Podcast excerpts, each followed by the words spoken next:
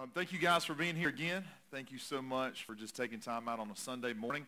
Um, just not to disappoint anybody, we got some cardboard boxes on the stage. I, am not leaving. I, if, if, you were thinking, hey man, this guy's having to pack it up and get out of here, sorry, wrong, no, not yet. Um, I haven't made the big mistake yet. Um, still, still waiting to pull that out one week. Um, these boxes, I want to tell you, these boxes represent something. So if you can kind of go ahead and gear your mind in this way, this message is going to kind of have kind of two lanes to it. Uh, we're talking about some things from the past. Um, and, and when we think about the past, the past for can be some of the greatest memories, some of the greatest successes of our life, or the past can be something that we struggle with every day. And there's a lot of middle ground even between those two concepts. A lot of middle ground. Um, before we jump into this, I, I, do want to tell you this. There's a quick graphic that they're going to put up on the screen from last week. And, and I, when I left here last week, I thought, man, what, it's, it was like a tale of two sermons last week. Um, when, we looked into Scripture last week and we saw some of the things that God was doing, um, one of the key, key connections uh, from last week was really for us um, how to how have that frontline ministry um, that we saw a couple of significant people have, how God used them. Um, and when, when our frontline ministry um, is just kind of really narrowed down to a few things that we do or some things that we don't do, we really miss so much uh, of, of the big concept that God really is aiming at us, uh, aiming us at. Um, our frontline ministry in so many ways it w- is what goes on in our personal and private time, not just kind of what we show everybody. So the big encouragement last week, if you didn't catch it, was, was how, how we can really stand in a gap of brokenness for other people and the work that we can do towards that really in our own time with the Lord. How do we take people to him in prayer? How do we live before him really in a personal way so that when God looks out and see brokenness in someone else's life, he can see a committed heart in us to say, hey, I can, I can easily do something here now. And that's really what we want to be able to show um, in, in, our faithfulness. But this week we're going we're to jump into the past. Last week we mentioned three specific individuals that, were, that should have never, never made it in to the family. Because if you look at their past and where they came from and events of their life, they were, they were not on the top 10 easy get list. Um, one of them that we're going to focus on today, most of us really, we just, we just go straight to the good parts of his life um, because we kind of like to do that. I like to do that for myself. I don't like to dwell on the horrible parts of my life. I like to go straight to the good parts. And, and for the good parts, we know him as Paul. Um, but before that, when it was low light real, what was his name? Saul. Um, and, and we're just going to focus in on part of this real narrow chapter of his life that we know him as Saul. Now, Saul had a lot of anger. Saul had a lot of things that he struggled with. And if we just kind of look at those things and let's just call them, let's just call them the past in our lives. What does it look like for us to struggle, not, not maybe exactly like Saul, but for us and kind of dealing with our own past? Sometimes, and I want you to think of these three boxes as just kind of, kind of um, the, the stuff that lives in our past, but it's not the stuff that just cripples us. It's the stuff that we just kind of have to deal with. Like this row of boxes, if there's work that's going to be done on this stage, it's aggravating, but it's not hard to walk around. It's not even hard to necessarily jump over or step over. It just takes extra effort. Sometimes that's what our past feels like. It's just, it's the thing that takes extra effort for us to get done what we need to get done in life. Sometimes that's what it is. But, but sometimes it's also, it's other specific things. And I want to put um, some other specific thing kind of on this, on, um, on, on this um, kind of stack of rows here for a second words. Now, I don't know if you struggle with um, the things that you've said in your life, but I've had to apologize for a lot of them for me. Um, for some of us, it's, uh, it's, it's, it's the way that we say our words. It's just the tone, the edge, and, and it, it's just that thing that almost feels like it's a push on someone, just the way that we say them. Sometimes, man, it's just one conversation. You ever had one of those? Like you just kind of look back at a season of life and go, I mean, I, I could honestly draw a circle around one conversation. If I could go back and not have that one conversation, man, things would be so different. Sometimes it's a history of words. It's the fight that happens so often that we just can't seem to get over the past because it just, it floods our present. Sometimes it's, it's a name, somebody, and just hearing their name brings that up. Sometimes we deal with words in a very real way, and it's, and it's a little bit more than just the extra effort that it takes to get over and get around some other things. Um, here's one. Most of us have at least a little bit of this, money. Financial struggles from our past. Sometimes we, we jump in and we make financial commitments. We buy into something, we purchase something, we, we have a spending habit, and it, and it builds and builds and builds, and it gets out of control, and, and it robs us of our ability to be faithful and generous in the kingdom of God. And, and we make certain financial decisions that we look back and go, gosh, if, if we had never taken that step, if we had never gone down that road, and, and I apologize for all the Joneses that are here this morning, but the, but, but the phrase, keeping up with the Joneses, right? If, if, I had to, if I had to try to pace my life with others and how to pace my life in good stewardship of where, where we were with the Lord, man, this, this would be totally different. I, I didn't mean anything bad by it. I, I, I, mean, in fact, it was, it, was, it was some of the greatest people that I knew in life. I just, it just probably wasn't wise for me to try to pace my life off theirs. And all of a sudden we have to look and, man, when, when finances really get kind of out of line, it becomes something to where it's almost like, how do I recover from that? Like, how do I even begin being generous. Um, how about this one? Relationship. Sometimes we look back at life and it's, it's, it's just one, right? It's not, it's not 20 or 30. It's just one. And, and, and that we just, we, no matter how far away we get from it, we just can't seem to get beyond some of the things that we carry from this relationship. Sometimes it's, it's just between us and another person, and, it, and it's really nobody else, but it's just, it's how we look at them because of something that went on. Broken trust in a relationship. Sometimes the relationship itself continues, but the past of it, we really wrestle. How do I forgive? How do, how do I move beyond this? What, what, what, what do I really do? Sometimes it's relationship. Sometimes it could be reputation reputation, what people think about us. And hey, listen, this isn't always a negative one, right? This isn't always negative. Some of us know what it's like to, to be so consumed with what we think our good reputation is that we can't, we just cannot figure out how to come to a place to go, man, I've made, I've made a mess of some things. People are so convinced that everything in our life is so good that we don't feel like we can freely confess what happens in private. Sometimes just the past of what people assume of us and, and maybe, maybe kind of a front that we put on, it's like it takes so much just to get beyond that to be able to move into something that really is more honest and more humble. How about this one? This isn't Job, it's Job. You think, man, if, if, if I, when, when you look back at life, you go, gosh, I, I just, I didn't take my life seriously enough, and I, I just, I got off track, or, or I thought the, I thought the grass was going to be greener on the other side, and it really wasn't. Um, or we just, we, we, we acted a certain way, or we kept a certain work culture that was very different from, from, from our family culture, or what we call our Christian culture, and, and we kind of became somebody else on a job that we really weren't, or we didn't really want to be.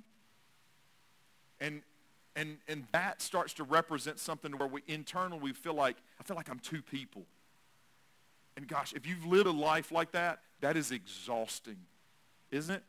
Like when you feel like you have to be someone because you walk in a building or you walk in a room and you have to, you got to flip a switch and it's like, I got to be better. I got to be happier. I got to be whatever because I'm going into this environment. And you've set that pace so long that you've forgotten, gosh, how do I just, man, how do I just, how do I just live in freedom? Right now. You know, a job can carry a lot of guilt, right? We, we feel like because of what somebody's put into us or said to us, we feel like we're just, we're a failure. And that's, that's, that's built up into our mind in our past. How about our temper? I don't know that I want to talk about this one a lot because this one kind of makes me feel bad because this is me right here. This is one of my boxes I carry. I react real quick with my words too many times, and I'm, and I'm extra guilty at home. I think because I feel like I have the most freedom there. I don't feel like I have to pretend as much about who I am. And sometimes in my relaxed moments, I say some stuff that I shouldn't say in the way I shouldn't say it. Sometimes it's just you know, you, you ever known somebody or you ever been in that season where you feel like you can't just get past your temper? Nobody will, nobody will seem to give you the credit that you've matured some, that you don't react the same way anymore. Or sometimes you just think of somebody else. You think of their past and you go, I don't even know how to talk to them because as soon as I open my mouth, it's going. So what do we do? We just don't talk. We just shut it down. We don't have communication. I'm sorry. Most of these are about my life. This has nothing to do with yours. Um, lifestyle. Lifestyle. This is all the stuff that we've done in our past, maybe that have not just been single events, but maybe they've become the habits of our life. This can even be a choice that we really declare, this is who I am because this is what I do. And we found identity in a lifestyle. And maybe we realize, gosh, I, I need to change. But this has become so much part of my own kind of personal DNA. I don't know how to change. You know, and what started as just some stuff that we kind of just need a little bit of extra effort to work around and get around and, and step over, but it was manageable. We could step over it. Now it becomes a wall, and this is sad. I'm so short. There's only four boxes here, and it really covers me. It, like it becomes, it becomes the wall that we can't get past. We can't see easily over it.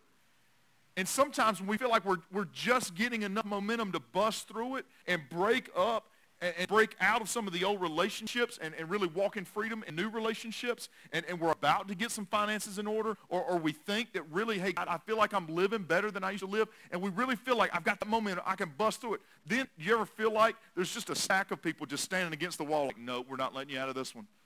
You did too much. And you almost feel like, man, are y'all stacking boxes for me?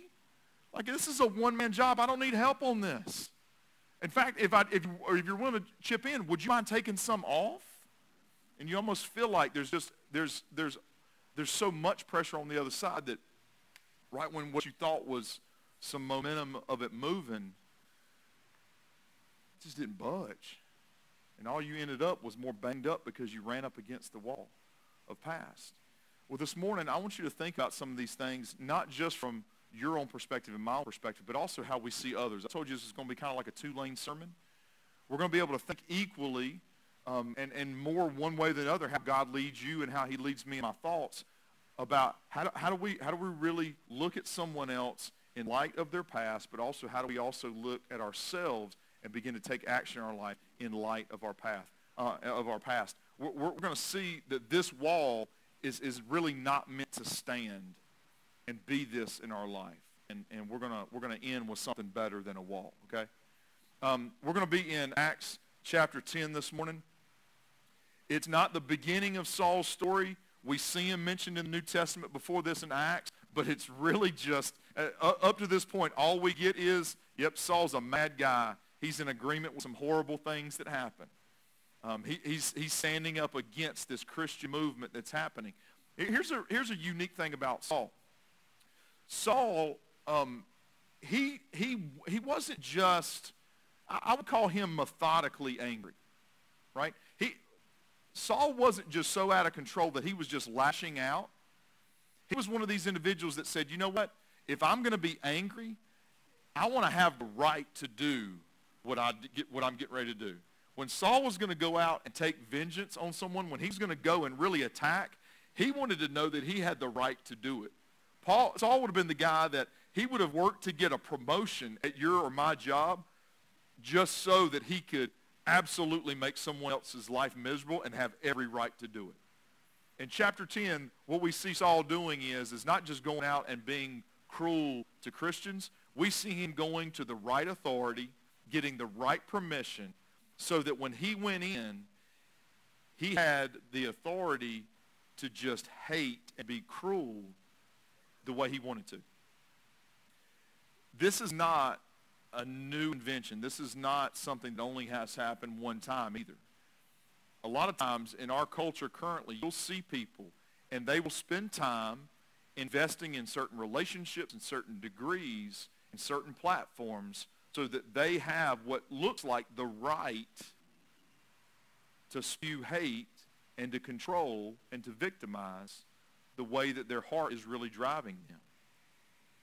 It's really not that much different of a strategy than you positioning yourself and seeking certain opportunities to cast out the love that you have in your heart. No matter what perspective you're coming from, most of us will put in work to be able to share the overflow of what's in our heart. But what's in our heart dictates how that goes.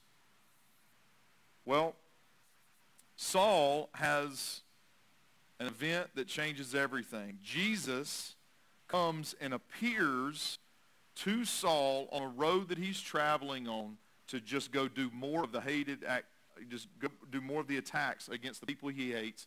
Um, he, he, was continuing in, in, in, the same line of work. There was no repentance yet. There's no sign of regret. There's no sign of remorse. And man, praise, praise God um, that my heart has never had to be right for him to come in pursuit of me and to call me to himself. This is, this is the opening statement that we have that begins the conversation. And in verse 4 in chapter 10, it says this, falling to the ground, that's, that's Saul, falling to the ground, he heard a voice saying to him, Saul, Saul, why are you persecuting me? Who are you, Lord? Saul said. I am Jesus, the one you are persecuting, he replied. I, I find it amazing that for all the people that were taking the abuse, Jesus, his words don't say, why are you going and attacking all the people that are representing me? Jesus said, you're persecuting me. If you, if you think about this from a, from, from a, a, a war battle standpoint, most of the time you don't have someone come up and go, you know what, I really don't like a lot of the soldiers of that army. So I think it's worth us just going and, and having a major war with them. They're looking at that going, okay, we want to take over the kingdom, so we've got to ultimately conquer the king. And a byproduct of that is, a, is, is going to battle with their soldiers. See, when, when Satan has, and Satan has always had the goal as, as, from, from the point he was sinning in heaven and keeping glory for himself, and he was then cast out of heaven. His number one goal is, is to rob people of knowing the glory of God and being in relationship with him. Some days I think we need to try to set, and it helps really, I believe, because it's helped me to set aside some of the, the, the personal feelings of the battle and, and realize, hey, listen, it, th- this is really Satan versus God thing. And, and he, is, he is fooled into thinking that he can defeat the work of God on this earth. I am a soldier of his. So th- I, I'm, I'm part of the byproduct battle. But, but for him to really gain a victory, I may look easy to pick off, but dude, for you to gain a victory, you got to beat Jesus. And last time I checked, you're not going to.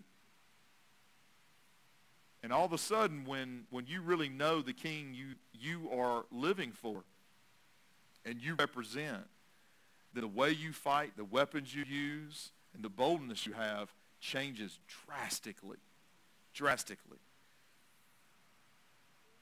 Jesus speaks to him, but get up and go into the city and you will be told what you must do. The people that were with him, they heard it. They didn't see it the way that he saw it they didn't really know what to do. They were there and just basically helping Saul. I mean, Saul was the leader of the pack. He was the one that they were following anyway to go do what they were going to do. And, and when they heard this, they're, they're baffled. But, but at this point, Saul, because of the light of Jesus, his, his sinful eyes aren't able to take it. And, and there's a period of blindness that he goes through in his life. But, but if you notice, Jesus didn't just say, hey, listen, you've done enough. You've done too much. You're out of this game, man. I'm taking you out. He says, listen, right now, the, the plan isn't revealed to you. He just says, listen, you're, you're going to get up, you're going to go into the city, and you will be told what you must do. Um, verse 10, this is where the story really, to us, as we read it, really looks like it's starting to change. There was a disciple in Damascus already in the city that Saul was going to. You get that? This was somebody that Saul, as his, his travel plans were taking him towards this guy who was a disciple of Jesus, the very person and the kind of person that Saul was going to go to attack. He was in Damascus. His name was Ananias, and the Lord said to him in a vision, Ananias. He said, here I am, Lord. I mean, you think about this. I mean, the, remember last week, the kind of the, the scattering of the seed had happened? And, and really even without people knowing, hey, I'm somewhere that God wants me and I'm here to do something he wants me to do, that there's already the seed of the gospel being spread and stuff is going. And, and, and they're seeing it happen in real time. You ever experienced that?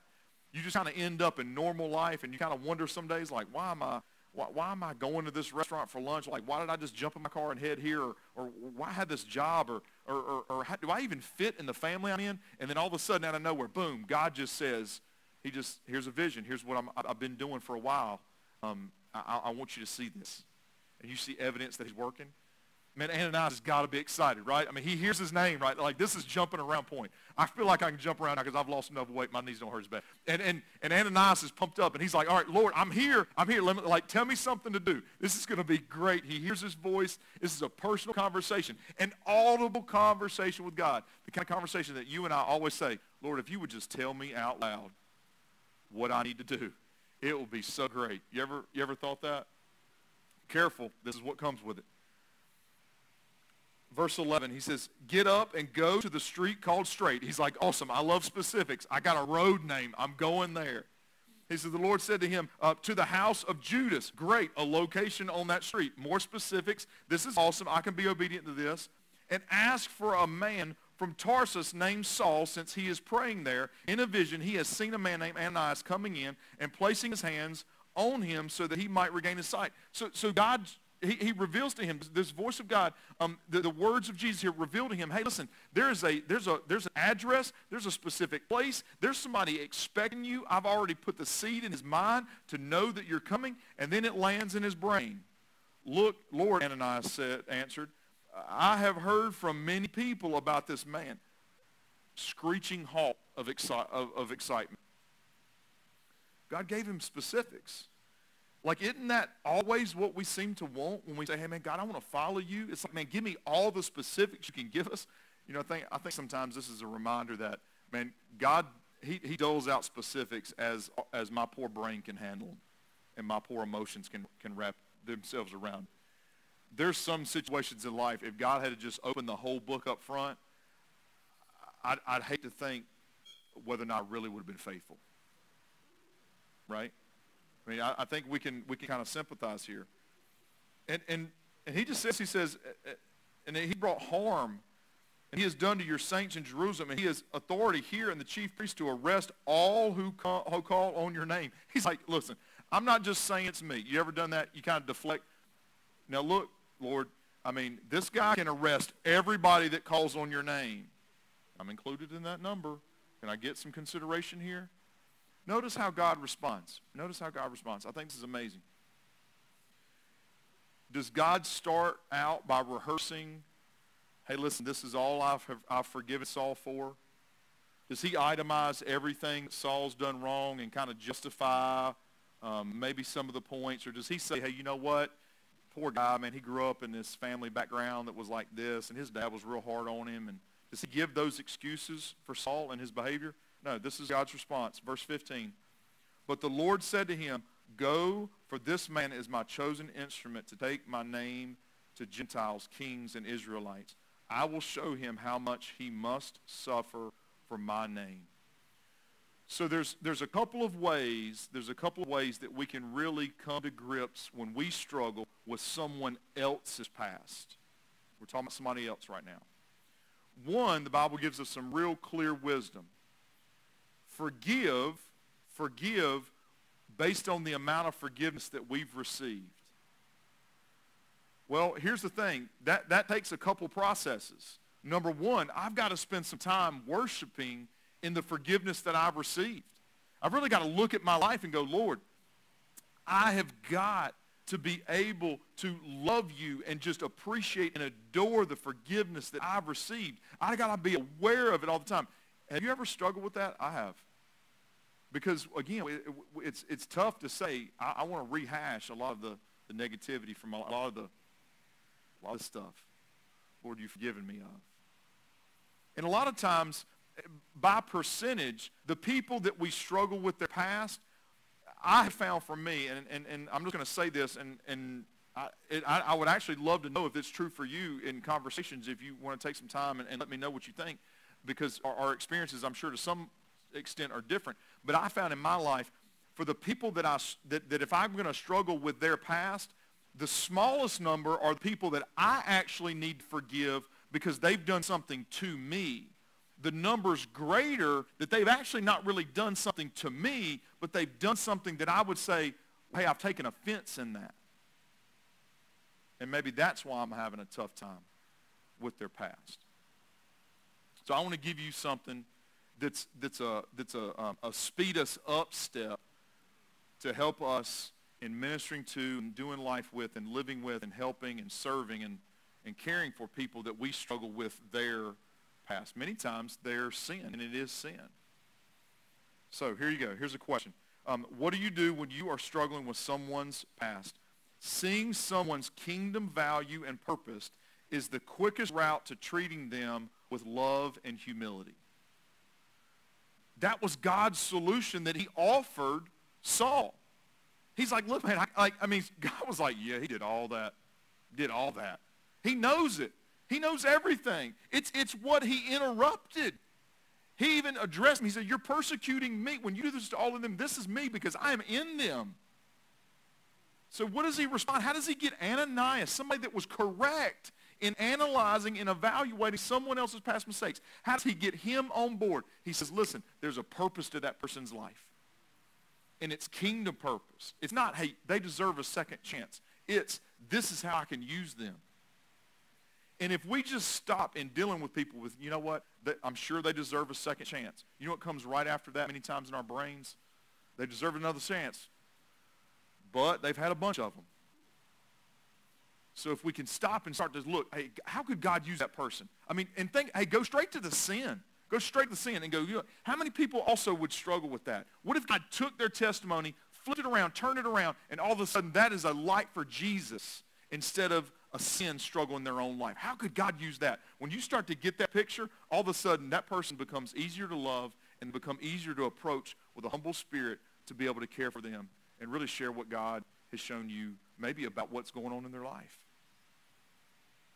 Now, verse 17 um, begins back, we jump back in the story, and, and, it, and inserted here we have Ananias' obedience. Ananias went and entered the house. He placed his hands on him and said, Brother Saul, the Lord Jesus, who appeared to you on the road that you were traveling, has sent me so that you may regain your sight and be filled with the Holy Spirit. It talks about how once Saul regained his vision. And somewhere in here is when Saul, in response to the voice of Jesus, now understanding what a gospel message is, at some point in here, and we don't have, we don't have Saul's prayer listed out because we would probably just end up trying to repeat his prayer to feel like we're okay. We, we just know that at this moment, in Jesus' is appearing and the work that he brought into his life, this is, is, is during the time that Saul began a relationship with Jesus Christ in salvation in faith and trust in him. Because again, just like us, what did Saul bring to the table? Nothing that Jesus could say, you know what, I, I could use that. Nope. He brought nothing to the table, and he received all the grace that he needed, all forgiveness. But guess what he still got? All this, just like us. So the next section of Scripture that we see is a little bit of a change. Um, it says in verse 19 that Saul was with the disciples in Damascus for some time. We don't know exactly how long, but he's, he's with people who also had a committed heart to follow Jesus Christ. All who heard him were astonished and said, isn't this, this is verse 21, isn't this the man in Jerusalem who was causing havoc for those who called on this name and came here to, for the purpose of taking them as prisoners to the chief priest. It says, but Saul grew stronger and kept confounding the Jews who lived in Damascus by proving that Jesus is the Messiah. So in this city that he was on the way to, and remember, it started with one individual, Ananias, God sent, and he responded, and no doubt had to step up on Saul's behalf and say, hey, listen, I witnessed something in his life I talked to him. I did the counseling. I checked the prayer card with him. Man, he was serious when he made this commitment, and something's been different in him ever since. He's with a group of people who are amazed. They don't get it because they see the past, but they also see the present, and it doesn't make sense to them. And that's the first stage. How do we, how do we know, how do we know when, when change has started happening in our life? When there's confusion. Internally, we're like, how, how can I how can I have these different desires when I've had so many of these other desires? How, how am I going through this struggle now all of a sudden? I just used to want to do one thing, but now I want to do, I, I want to do two. One I know is not a good idea. One is for God, and, and I'm struggling to choose. Or other people even see, hey, there's a, there's a difference here. There's a contrast in what I've seen in your life. When those things begin and we, we observe those, we know that change is real and it's happening. And it's not something that we just we generated, but it's something the Lord is doing. This is crazy. Um, verse 24. Well, I'm going to do verse 23. After many days had passed, the Jews conspired to kill him. Religious people are just a mean group of people. If y'all realize this, it's, it's always within the same group kind of that you're in, and just somebody's always wanting to kill somebody. And I, I really think we should have cleaned this up by now, but we've just moved from like life to just reputation for some reason. After many days had passed, the Jews conspired to kill him. But Saul learned their plot, so they were watching the gates day and night, intending to kill him. But his disciples took him by night and lowered him in a large basket through an opening in the wall. Hey, listen, set aside for a second that, that he, that God allowed him to find out a, about a plot that killed his, that was going to take his life, and he was going to be killed, and he had uh, people that came around and helped him when he used to be so mean. Uh, set that aside for a second. Do you, do you, do you hear the title that they were given? His disciples. In, in other words, Saul, who is becoming Paul, he's still in the process. He hadn't arrived. He's not a perfect Christian yet already he was ministering to other people to the point that their spiritual growth was being enhanced based on how God was already using him.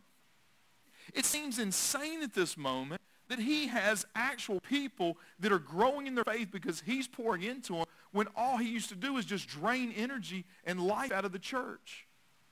But actually it makes total sense. What is the great commission, the great call of the church? To make disciples. It's inescapable. It's an inescapable step in, in our relationship with Jesus. Regardless of where we've come from and what we've struggled with, it's a necessary step that we must embrace and must develop to be able to be faithful. He's already doing it. It's amazing. And, and then he continues on because listen, his life is saved. He goes on. and I wish, I wish it would really just like turn around for him. But, but it really doesn't in some ways. Verse 26. When he arrived in Jerusalem, he tried to join the disciples, right? First thing you do, hey, I just, I, I worked hard, formed some good relationships over here. He goes in, finds another crowd. But they were all afraid of him since they did not believe he was a disciple. Why? Because of how he was speaking? No. He was saying the right words. Because he didn't have anybody that would listen to him or, or be willing to be trained by him. Nope, he had disciples. Why did they doubt him? What they heard. What we hear is not always the truth. It's not always current news. But it spreads and it circulates. Barnabas, one name. You remember him? If you've read other parts of, of some of Paul's letters, you remember what Barnabas stands for? Son of encouragement. One guy. Everybody's scared. One person steps forward. Barnabas, however, took him and brought him to the apostles and explained to them how Saul had seen the Lord on the road and that the Lord had talked to him and how in Damascus he had spoken boldly in the name of Jesus. Saul was coming and going with them in Jerusalem, speaking boldly in the name of the Lord already we see that one person because they, Barnabas took time and he talked to Saul. He, he had to get story from somewhere. He was already living there. He had conversations. He saw evidence. And what did he do? Did he just say, you know what? I'm going to pray for you. I think that they'll accept you eventually, but I'm going to go over here and kind of distance myself from you. No. He took him in. He, he went in as well. He became part of, of Saul becoming Paul's story and stood up in front of people who, who were there as if they really had a right to make decisions about what Jesus was doing, but, but they kind of sat in that place. And he just said, listen, if you're going to sit here and listen, then I'm going to talk on the behalf of not Saul. Barnabas did not defend a thing from his past. He said, I'm, I'm just here to talk about what Jesus is doing. And really, ultimately, isn't that enough? I mean, really, isn't that enough? If we're dealing with people's lives, isn't that enough to get us going? Is that enough to open our hearts to relationships with people? regardless of whether all this we feel is resolved or not. Here's something I just I, I thought was worth making a note. this will be on the screen. The gospel shows an advocate is needed. That's who Jesus is. Jesus showed up on our behalf at the cross to pay for our sin with his life. Jesus told his disciples, when I come back to life and I go back to heaven, I'm going to send you someone. And that, and that person is going to be a what? An advocate. They're going to be in you, on your behalf, petitioning the Lord constantly for all that he can do in your life. That's the gospel of what Jesus does in us. So if we're then going to live like Jesus, then we have to at some point be an advocate for somebody in their faith and their walk with Jesus Christ. And it may not be comfortable.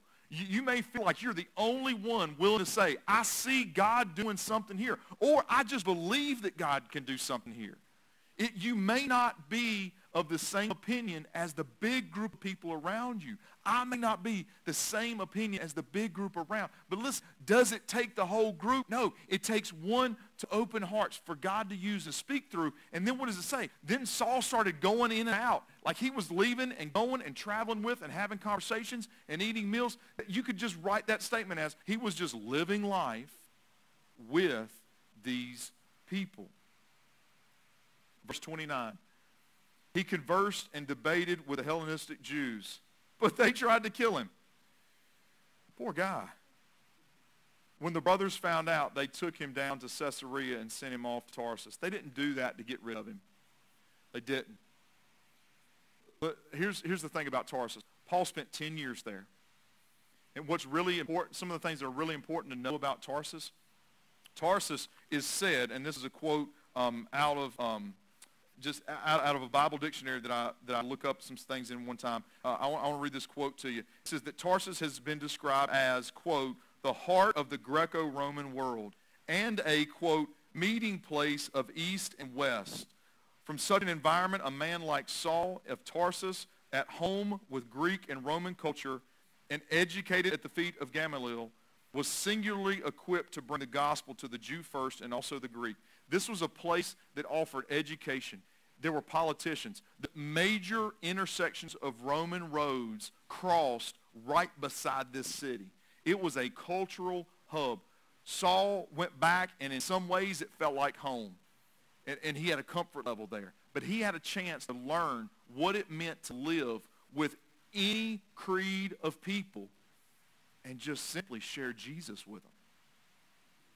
It was 10 years of on-the-job training. Most of the time we go in, into a later section and we say, oh, here's, here's the beginning of, of Paul's first missionary journey. Nope. His missionary journey started back when he started just making disciples of some people that were around him. He told about Jesus. This is really probably, maybe you call it his second or third missionary journey as he just spent 10 years somewhere just sharing Christ with people and living faithfully in front of them and helping them understand who Jesus is. And he learned to have the conversation from a million different perspectives because he ran into a million different people. And you say, well, you know, maybe since he got some time away, he kind of got a break from his past. I don't know.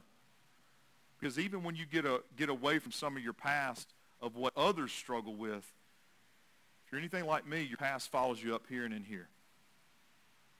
Right? So, so some of this is aimed at, hey, we, we need to be an advocate. Somebody needs to be an advocate for somebody. It's needed when gospel change is going to happen. Some of these truths that we have here, and, and, and just, I'm sorry, I'm, my, my brain just doesn't focus sometimes on Sunday morning. Um, I, I, I forgot to mention this uh, because this is where I think is a great shifting of gears. This, is, this will be one of the last points on the screen before we go back to our past in these boxes. Sometimes your close call, and that's really what it was. Um, Saul had another close call. His life was getting ready to be taken again. Sometimes your close call begins to reveal a greater calling. I mean, sometimes we feel like, I just, I just barely got out of that situation because something, something significant and rough and tough happens in life. And, and, and when that happens, I believe many times the, the strategy of our enemy, Satan, is, hey, hey, hey, let me shake you up enough to where your eyes focus on that event instead of the greater vision of what God is doing in your life. You may say, gosh, he escaped. He barely made it out with his life. He just started going to live his life. He then started saying, hey, really, what is the greater call, Lord, that you have for me? The close call just moved him that direction. It just nudged him. Many times we just kind of panic because we're like, man, I got, I got, I got caught doing that, or, or, or I'm, I, that almost just destroyed my life. Many times that in itself was that Lord ordained nudge for us to begin to really wake up and go, okay, God, big picture, what are you doing? And get even bigger than the close call.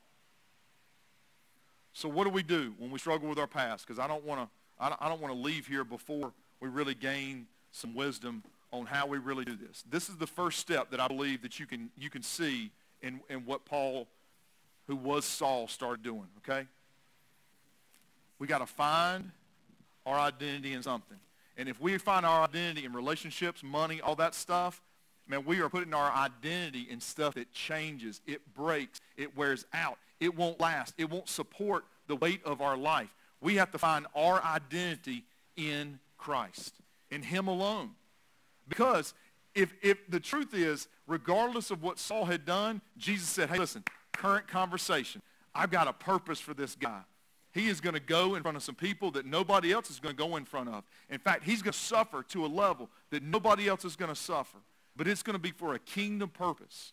And that began to open the doors, not just for Saul's heart to be able to cope in life when he felt like he was being judged, but it was also what started opening other people's hearts, opening other people's hearts to be able to welcome him in.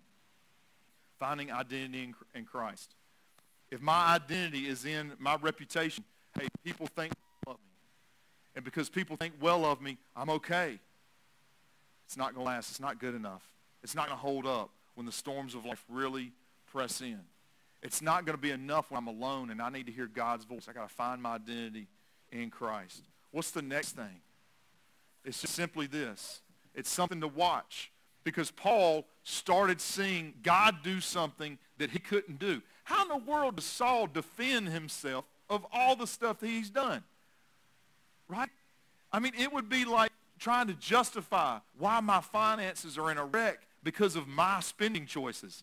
It would be like saying, hey, listen, I, I'm, I can't believe that someone is holding against me this conversation I had when the conversation was just absolutely horrible and unkind and sinful. It's like saying, hey, listen, I don't know why my spouse won't give me uh, some grace in this area when all I've done is, is squeeze the grace out of them. We got to watch God work. Because we have our identity in Jesus, then we have to know what God is up to in our lives. What did Saul begin to see? Ananias show up and it matched what God had shown him. Barnabas, one guy, stand up and say, hey, listen, there's evidence that the Lord is doing something in his life. Can you imagine how that must have felt? To hear that from somebody that doesn't know you but knows you. And you go, man, I mean, so that, that might be the message that we need to just take to somebody this week.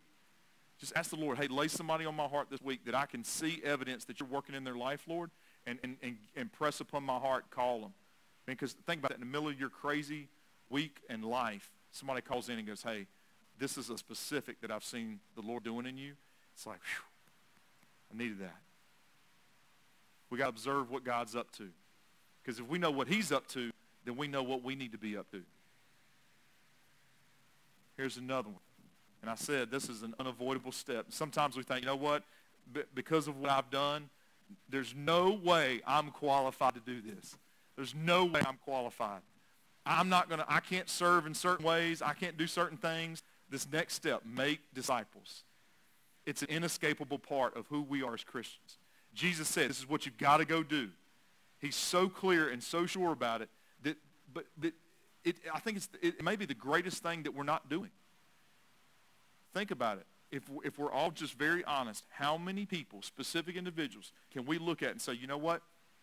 Because of how God connected our lives together, I can see how their walk grew, and we had time and energy, and I poured specific effort into their growth in Jesus.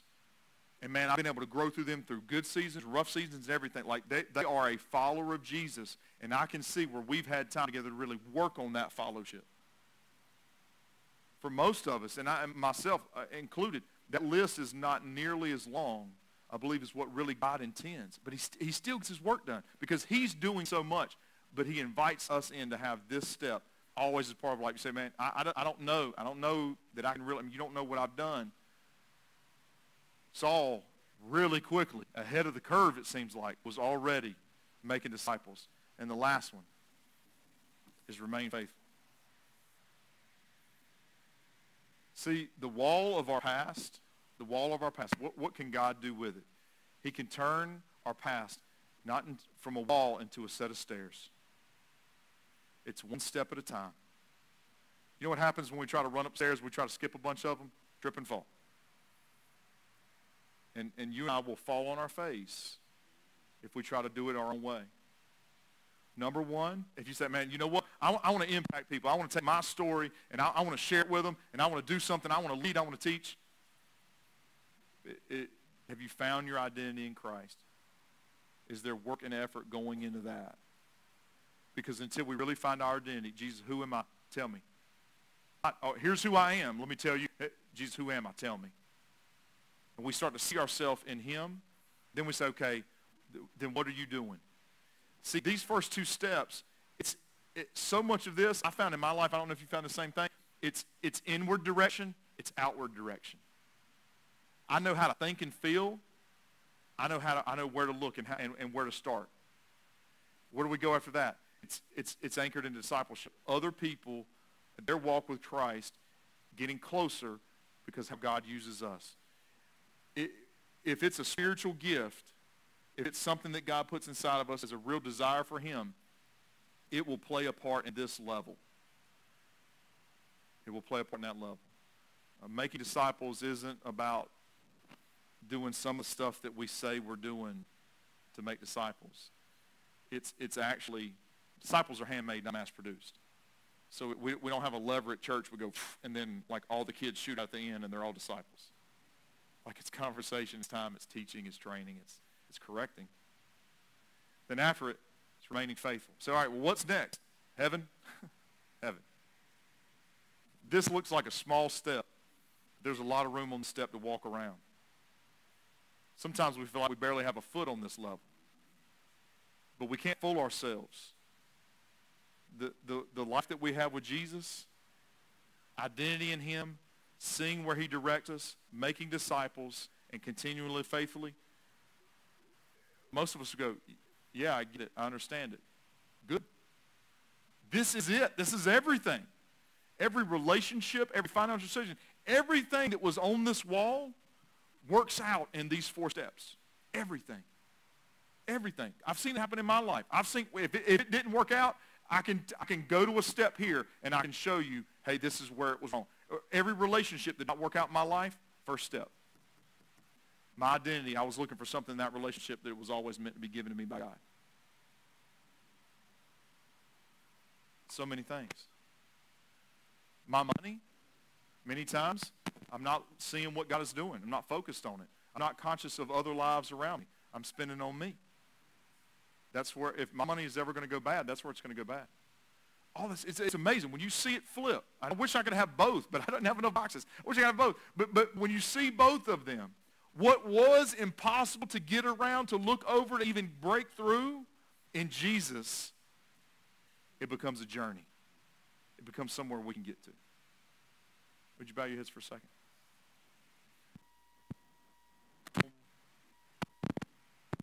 I'd like to encourage you towards this. Whether there's someone that you've run up in on life and, and run into and, and because of what they've done, and, and I, I'm just going to say it, not that you've made up a story about them. You haven't had to make up anything because what they've given you to work off of is plenty. But what, because of what they've done and maybe even done to you, it, their past is just so much to struggle with. Consider the gospel message that Jesus as an advocate showed up in our place for what we couldn't do ourselves. That the Holy Spirit, Jesus in us, is constantly working on our relationship with God by going to God on our behalf. Is there someone that we need to be an advocate for? Not because they deserve it, but because why? We've seen their kingdom value and potential. And that sped us up to being able to help them and love them and encourage them. Maybe that's where you are this morning. I can't stand here and tell you that someone's sin was not great. But I can stand here and say that what Jesus can use them for is greater. I've had people help me, and I've been blessed with certain opportunities to help others. And you see God do some amazing things in those times. But in some way, just to make sure that we're all coming from the same place, that wall that was on the stage, man, it looked awful familiar, didn't it? Maybe not every block, but for you and me, we, we had several. We at least can agree on that ground level that we're just, it just takes effort in our life to work around some things. But I just need you to know this morning. The one place that sometimes we need to get ourselves out of so that Jesus can really speak to us is, is we, we try to live in the minds of other people. And we try to, we try to figure them out and, and, and structure them and organize them in a way that we can then solve our own inward issues. We have to get out of the minds of others, the opinions of others, and first find our identity in Jesus. If you don't know Jesus as your Savior, that might just be salvation this morning beginning a personal relationship with him because you, you have heard the gospel. You go, you know what, I, I, I may not understand it all, but I believe that Jesus gave his life for mine, and that's the only way, according to his word, that I can know God. So I'm ready to, I'm ready to receive him in salvation this morning and, and answer the call to salvation. If that's you, then I want you to know that, that believing in Jesus and praying saved is how salvation begins. And if you're unsure how to do that and how to work through it, whether you're here or you're watching on this video, we want to be present and, and, and work with you and counsel you at that time. It's not, it's not doing it the way that someone else has done it. It's just, it's, it's explaining God's word back and forth to each other and asking some questions. If you want to begin that conversation during the time that we sing, we'd love for you to. If you're praying that prayer in your hearts, even right now, to be saved, we, we want to know to celebrate, but to also walk through life together. We have cards that you can check and things you can go online and say, I became a Christian. But, but, but my favorite thing is when somebody just walks up and goes, hey, I, I gave my life to Jesus today. Please let us know. Because when your life is in Christ and you start to find your identity in him, and for some of us, we didn't start that just at the moment of salvation. There was a long period of time before we really knew that we needed to do that. Now we see it's not just finding our identity in Christ. It's getting some outward direction. God, what are you doing? It's having a purpose in this world to help others become better followers of him. And just living a life that is faithful. Whether it's for 10 years in Tarsus, whether it's for 25 in Brown Summit, whether it's for two on the job, whatever it is, just living that way for Jesus. Lord, thank you so much for your grace and your mercy. God, help us to hear your word, to take it, to apply it. Lord, help us to be found faithful.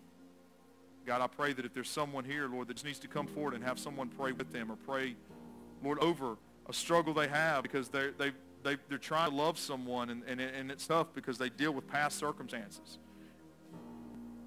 Lord, I pray that they have the freedom to come forward and pray.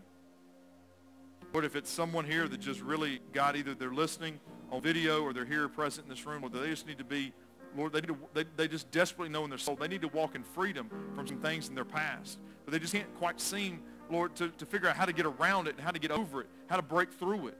Lord, help us to know that in Christ, we aren't bound by anything, but there is a journey in front of us, Lord, that you will guide us to for restoration and healing.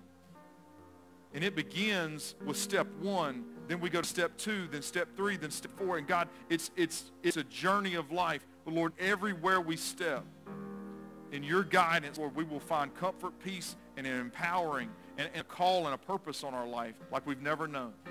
And God, I pray that the fear and the failure and the insecurities and the guilt of what may be behind, Lord, will, will, will not seem to overflow and flood in to our present moments and even our future fears. But Lord, that we'll start to hear and see and know freedom like we've never known.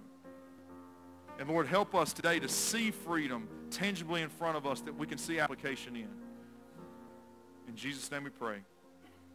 Amen. Would you stand during this time? If you'd like to pray, we'll be here to pray with you. If you'd like to pray just to yourself, we just want to give you the freedom to do that now.